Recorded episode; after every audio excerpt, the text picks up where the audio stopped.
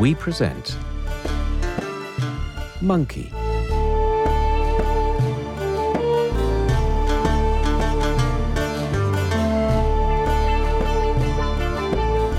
An abridged translation of the great Chinese classic Journey to the West, written by Wu Cheng'en, translated by Arthur Waley, and narrated by Bob Jones. Chapter 9 The great city of Chang'an had, from generation to generation, been the capital of all China. At this time, it was Tai Tsung of the dynasty of Tang who was on the throne.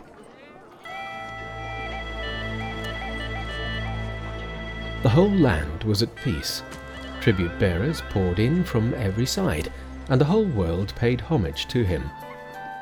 One day, when he was receiving all his ministers at court, the Prime Minister Wei Chung submitted the following proposal.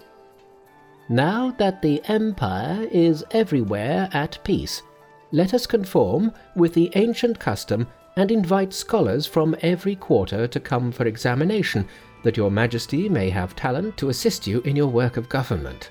The proposal was accepted, and a summons sent all over China invited any that were learned in books, no matter whether they were soldiers or peasants, to come to the capital and attend an examination.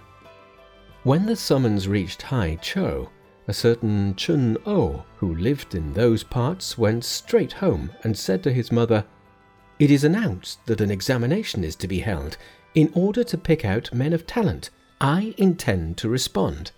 One never knows, I may succeed in getting some little job or other, which will make me more of a credit to my parents and enable me to support a family. That is all I desire. I have come to tell you of my departure. My son, she said, you are a well read man. Learn when young, act when grown. You are quite right to go. All I beg is that you will take care of yourself on your journey and come back as soon as you have secured a post. Chun then ordered his servant to put together his things, and saying farewell to his mother, he hurried to the capital.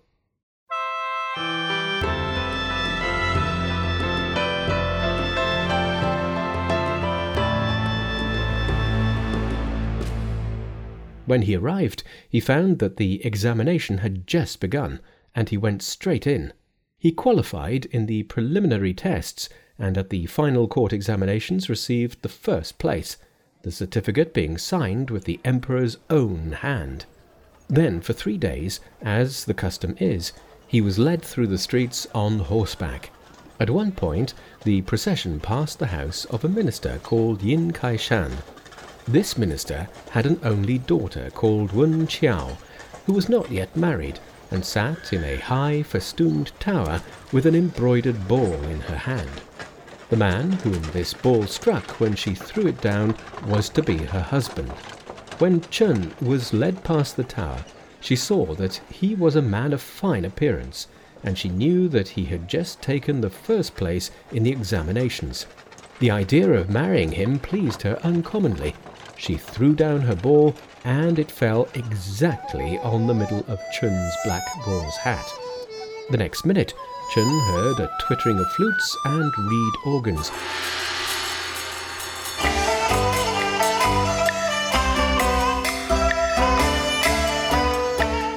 And down from the tower came a whole posse of maids and serving girls, who took Chun's horse by the bridle and led him into the courtyard of the minister's house.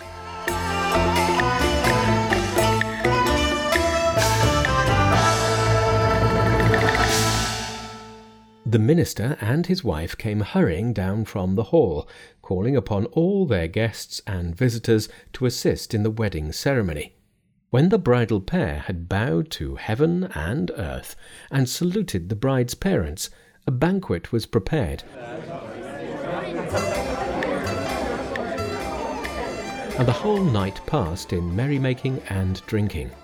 Then, hand in hand, the two of them entered the bridal chamber.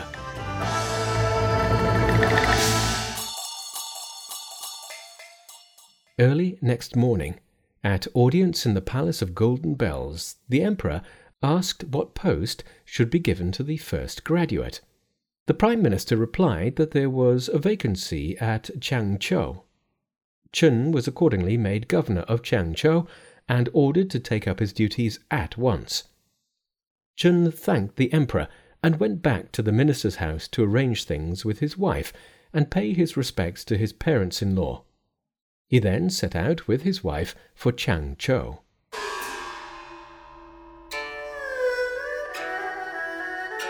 It was late spring when he left the capital. A gentle wind fanned the green of the willows, a fine rain stabbed the red of the flowers.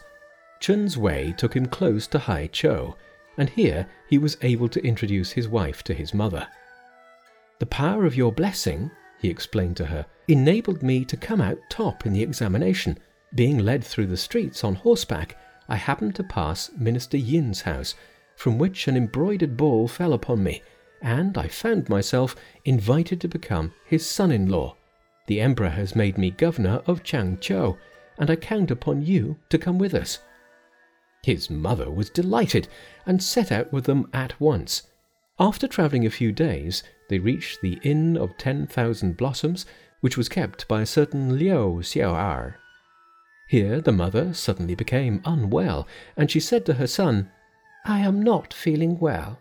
Let us rest here for a day or two before going on. Chun consented. Next day, a man arrived at the inn with a golden coloured carp for sale. Chun bought it for a string of cash, thinking it would make a wholesome dish for his mother. Suddenly, he noticed that the fish's eyes flickered in a peculiar manner. I have heard, he said, that when the eyes of fish or snake flicker, one may be sure they are not ordinary creatures. He asked the man where the fish came from. From the Hung River, said the man, about fifteen leagues from the town. Chun accordingly had the fish put back alive into this river. When his mother heard of it, she thoroughly approved. To release living things, she said, is an act of piety. I am very glad you did it. We have been here three days, said Chun and if I do not start out again at once, I shall not arrive by the appointed time. I think of starting tomorrow. Shall you be well enough by then? I'm afraid not, said his mother. It is beginning to get very hot for travelling, and I fear I should get worse. Please arrange for me to have a room here. You can leave some of the luggage, and I will follow you when the weather is cooler. So, Chun hired a room for his mother, and he and his wife set off for Changchou.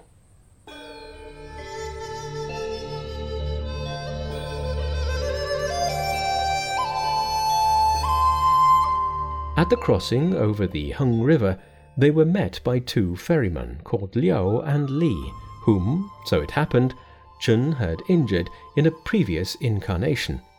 When they were on board the boat, Liu began to stare at Chun's wife, who was indeed of matchless beauty. After whispering to Li, he took the boat to a totally unfrequented spot, and at dead of night first killed the servants and next Chun himself, throwing all the bodies into the river. Seeing the fate of her husband, Mrs. Chun tried to jump into the river, but Liu threw his arms about her and stopped her, saying, Come with me, and everything will be all right. If you refuse, the same sword will serve well enough for both. Chun's wife could think of nothing better to do than give in for the time being, and she told Liu to do with her as he would. He took the boat across to the other shore, where he left it in charge of Li while he himself purloined Chun's official robes, hat, and credentials. Then, with Mrs. Chun, he set out for Chiangchou.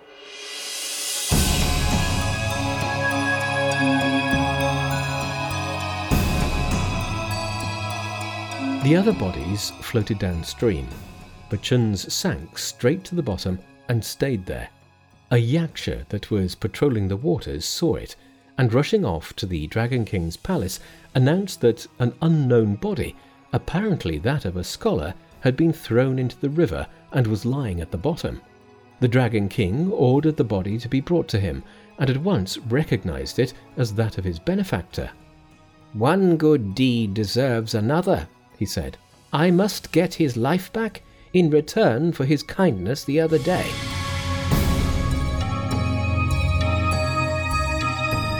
So he sent a yaksha to the municipal shrine at Hengzhou to ask for Chun's soul.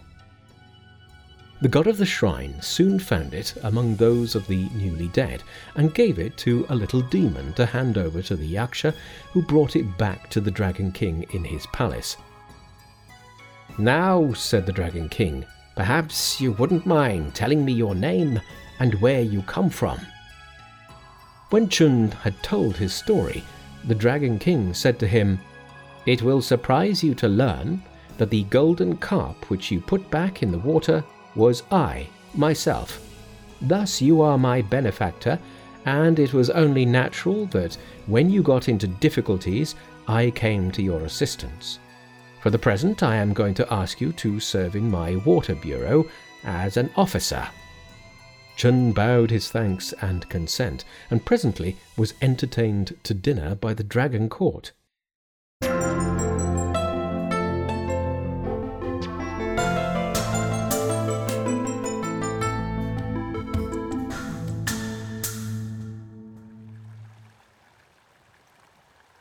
Mrs. Chun was so disgusted by the presence of Liu that she could neither eat nor sleep. But she remembered that she was going to have a child, and there was nothing for it but to keep going as best she could and follow her captor. At last they reached Changchou, where they were met by all the clerks and lictors, and Liu, posing as the new governor, was entertained by his subordinates at the great official banquet.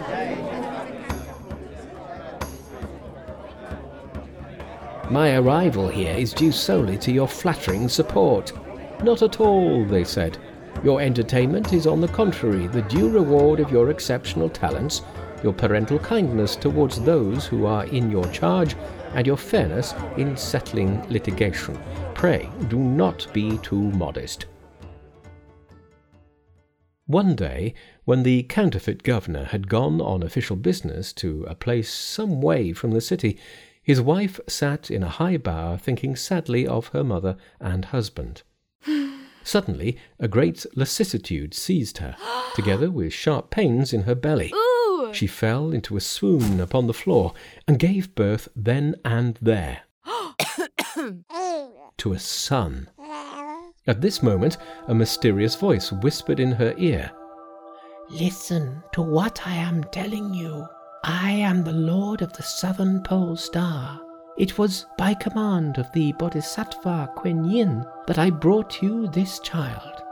One day he will be famous throughout the world. Be sure that he is no common mortal. When Liu comes back, he will certainly try to harm this child. You must guard it with all your might. The Dragon King has your husband in his care and in due time you are to be reunited, you, he, and the child, and in due time your enemies will be punished. When she came to herself, the visitant had departed, but she remembered every word. She clasped the child in her arms, but could think of no further way to protect it. As soon as Liu came back and saw the child, he ordered it to be slain. She objected that it was now too late in the day, but promised to throw it into the river early in the morning.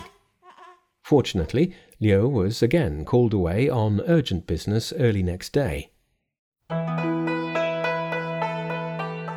If he finds it here when he comes back, she said to herself, he will certainly destroy it. I had better go at once and abandon it in the river on the chance that some miracle may save it.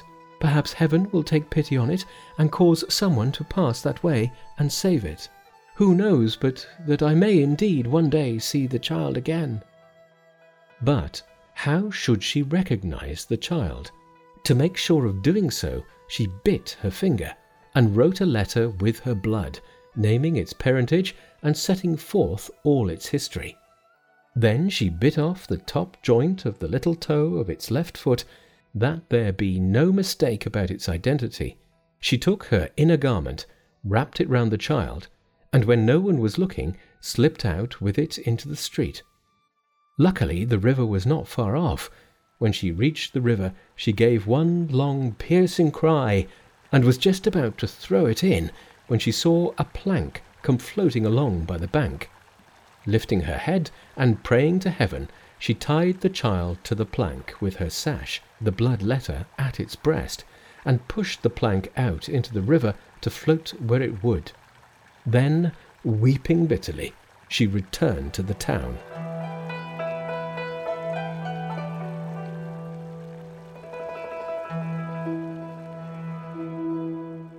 Meanwhile, the plank floated downstream and eventually came to a standstill just opposite the temple of the Golden Mountain.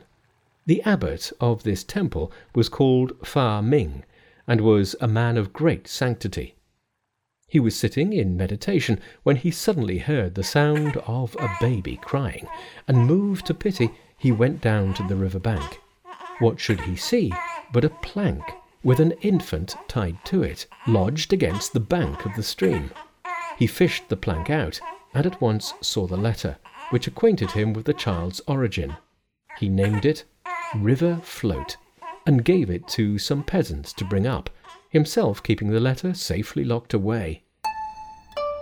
Years slipped by,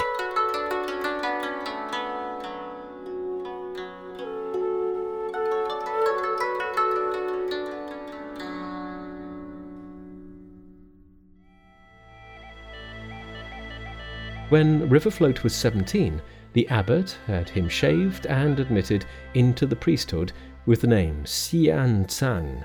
And Xian Tsang applied himself with great industry to the study of the Way. One spring day, when the priests were discussing abstract points of doctrine in the shade of some pine trees, a doltish priest, who had been downed in an argument by Xian Tsang, lost his temper and cried, who are you to lay down the law to us, you miserable animal? No one knows who you are, who were your parents, or where you came from. Stung by this insult, Xian Tsang rushed to the abbot with tears in his eyes and said, You have taught me that all human beings receive their portion of yin and yang and their share of the five elements from a male and female parent. Can there be such a thing in the world as a man without father and mother? If you indeed wish to seek your true parents, said the abbot, follow me to my cell. Xian Tsang followed him, and from a hiding place above the beam, the abbot took down a small box, opened it, and took a letter written in blood and a woman's shirt, which he gave to Xian Tsang, who read the letter and knew at last the names of his parents and the wrong that had been done to them. He who fails to avenge the wrongs done to a parent is unworthy of the name of man, said Xiang Tsang. Let me go and find my mother, and I swear that afterwards, with an incense bowl upon my head, I will rebuild this temple to repay your reverence for all you have done for me. If you are determined to go, said the abbot, take this letter and shirt with you, travel in the guise of a mendicant priest, and when you get to Changchou, go straight to the chancellery and demand to see your mother.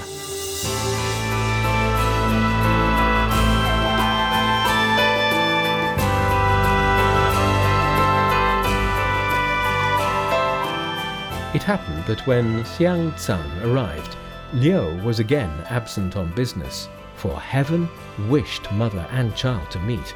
Xiang Tsang went straight to the door and begged for alms. Now it also appeared that his mother had dreamt that night of a waning moon becoming full again. She thought to herself, Of my mother I have no news. My husband was slain, and my child I threw into the river. If by chance he was rescued and cared for, he must by now be seventeen. Perhaps today heaven will cause us to be reunited. Who can tell? Suddenly she heard someone at the gate reciting the scriptures and begging for alms. She went out and asked him where he came from. When he said he came from the Golden Mountain, she bade him come in and gave him some rice. Do you know, you're very like my husband, she said, looking at him closely. Then, dismissing her maids, she asked, Little priest, were you admitted to the order in childhood, or when you grew up? What is your name, and who were your parents? To tell the truth, said Xiang Tsang, I have a wrong to avenge great as heaven, an enmity deep as the sea. My father, the abbot Fa Ming, told me to come here and find my mother. What is your mother's surname? she asked. It is Yin, he said, and her name is Wen Qiao. My father's surname is Chun. I am called River Float, and my name in religion is Xiang Tsang. I am Wen Qiao, she said, but have you any proof of what you are? At this, he flung himself upon his knees and said, sobbing, Mother, if you do not believe me, here is a letter written in blood and a shirt as proof. She recognized them at once, and they embraced, weeping.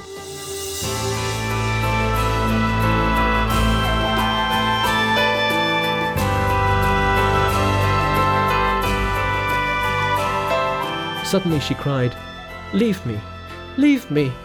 What, after being parted for seventeen years, must we separate again so soon? Quick as lightning, she said, if Liu comes back and finds you here, he will strike you dead on the spot. Tomorrow I will pretend that I am unwell and that I once made a vow to give a hundred pairs of slippers as alms. I will come to your temple to fulfill the vow. Then we can talk.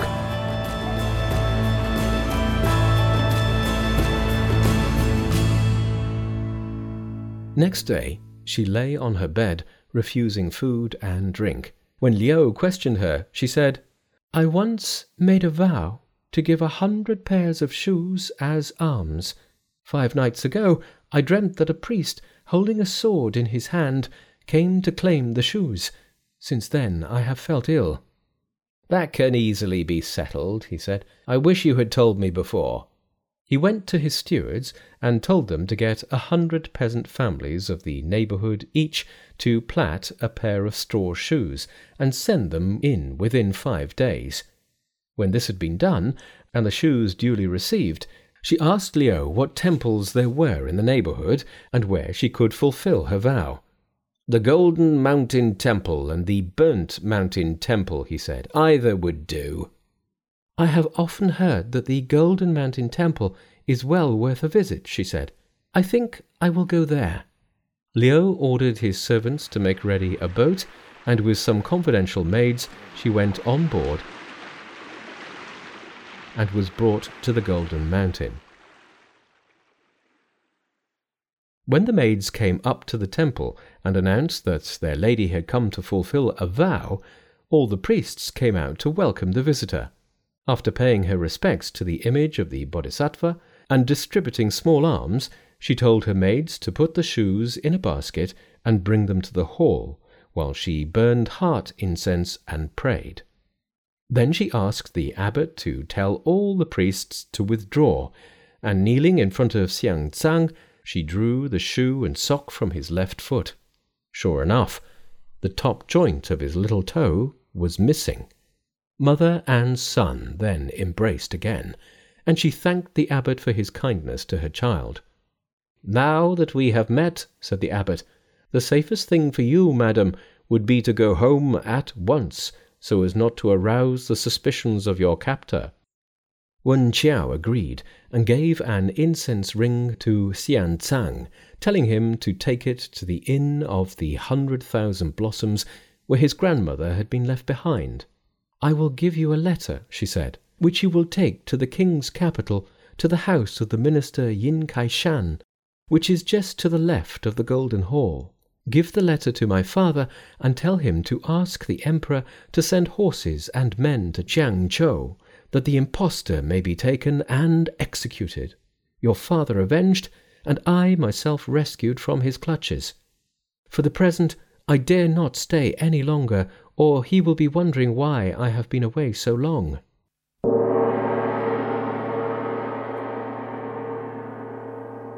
When Xian Tsang reached the Inn of Ten Thousand Blossoms, he asked the landlord what had become of the lady who had been left there some time ago by a traveller called Chun. Yes, he said, she was here for a long time, but she went blind and for several years wasn't able to pay for her room. In the end, she went to live in a derelict potter's kiln near the southern gate, and she picks up a living by begging in the streets. It's a very strange thing that the gentleman who left her should have disappeared like this for years on end without a word of news.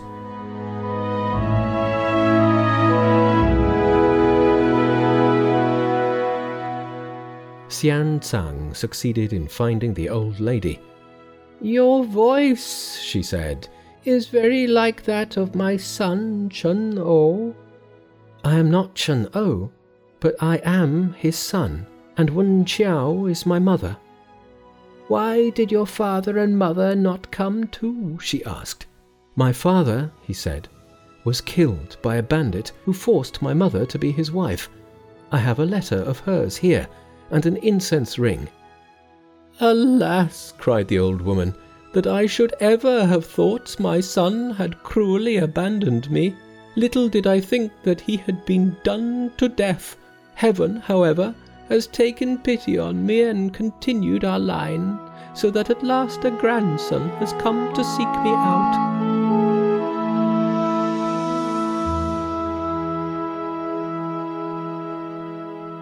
He took her back to the inn, paid what was owing, and hired her a room.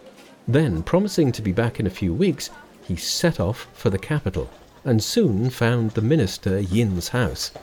I am a relation of your master's, he said to the porter, and I should like to see him. We have no kinsman who is a priest, said the minister, but his wife interposed. Last night I dreamt of my daughter Wen Qiao. Perhaps he has a message from her. So Xian Tsang was shown in, and when he saw the minister and his wife, he fell weeping to his knees and bowed to them, taking from the folds of his dress a letter. When the minister had read it through, he uttered a piercing cry. What is it? his wife asked. Wife, he said, this is our grandchild. Our son in law Chun O was killed by robbers, and my daughter was forced to live with the murderer as his wife. But do not despair. At tomorrow's court, I will tell the emperor of this, and he will send soldiers to avenge the death of our son in law. When the king of Tang heard the story, he fell into a great rage and put 60,000 soldiers at the minister's disposal.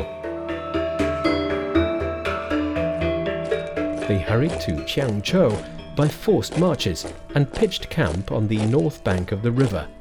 Then he sent a message to the two imperial assessors of Qiangzhou, telling them the whole story and asking for their assistance. Before dawn, Liu's house was surrounded. He was woken by the sound of cannons and drums, and before he could collect his wits, he was in his enemy's hands. Minister Yin ordered him to be bound and taken to the place of execution while the army camped outside the walls of the city. When Yin had taken his seat in the governor's residence, he at once sent for Wen Qiao. At first, she was ashamed to be seen remembering that she had yielded herself to a stranger. But she was at last persuaded that she had acted under compulsion and had nothing to be ashamed of. Then father and child embraced weeping, and Xian Tsang still wept bitterly. You two have no need to worry any more, said Yin. The culprit has been bound, and it only remains to dispose of him. It so happened that the other bandit, Li, who had been left in charge of the boat, had recently been arrested. He was first cut to pieces and his head exposed on a stake. But Liu was brought to the exact spot where he had done Chun to death, and in the presence of Yin, Wen Qiao, and Xiang Tsang, he was ripped open and his heart and liver offered to the soul of Chun O, a written dedication being solemnly burnt. A yaksha who was patrolling the waters brought the dedication in its spirit form to the Dragon King. The dragon at once sent a turtle officer to Chun, saying, Best congratulations! Your wife, child, and father in law are all on the bank, sacrificing to you. I will now restore your soul to you and let you go. He told a yaksha to escort Chun's body to the surface of the water and there to give him back his soul. After the sacrifice, Wen Qiao tried hard to fling herself into the river and was only with difficulty restrained by her son. While the struggle was in progress, a corpse suddenly appeared floating on the water and finally rested on the river bank. Craning forward to peer at it, Wen Qiao recognized the body as that of her husband, whereupon she burst once more into loud wailing. Everyone pressed forward to look, and in a moment they saw the hands unclasp and the legs stretch. The whole body began to gradually stir, and Chun clambered up onto the bank and sat down, to the intense astonishment of everyone present. Blinking and opening his eyes, Chun saw his wife, father in law, and a young priest gathered about him, weeping. What are you all doing here? he asked. After you were killed, I bore this son, said Wen Qiao, who fortunately found a patron in the abbot of the Golden Mountain Temple. Then she told him the whole story, adding, But how did you get back your soul? It all came of my buying that golden carp and setting it free, he said, for the carp turned out to be a dragon king. Afterwards, when the brigand threw me into the river, I came to no harm thanks to his protection, and he has just given me back my soul. When the officials of the place heard the story, they all came to congratulate Chun. The minister Yin then ordered a grand banquet to fete them.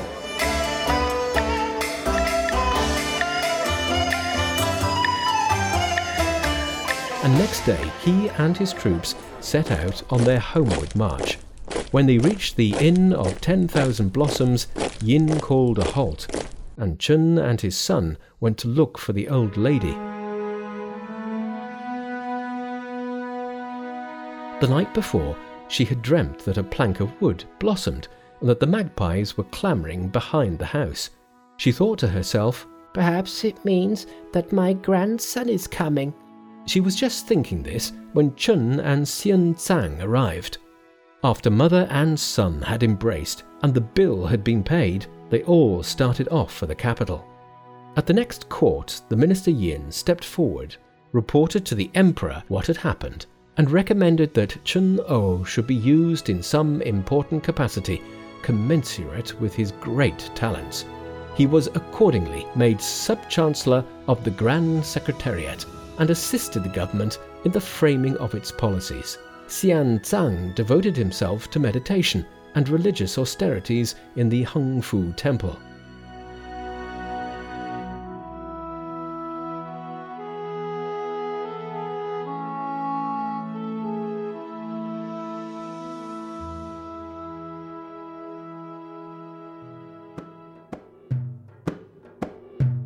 If you do not know how things went on after this, you must listen to what is told in the next chapter.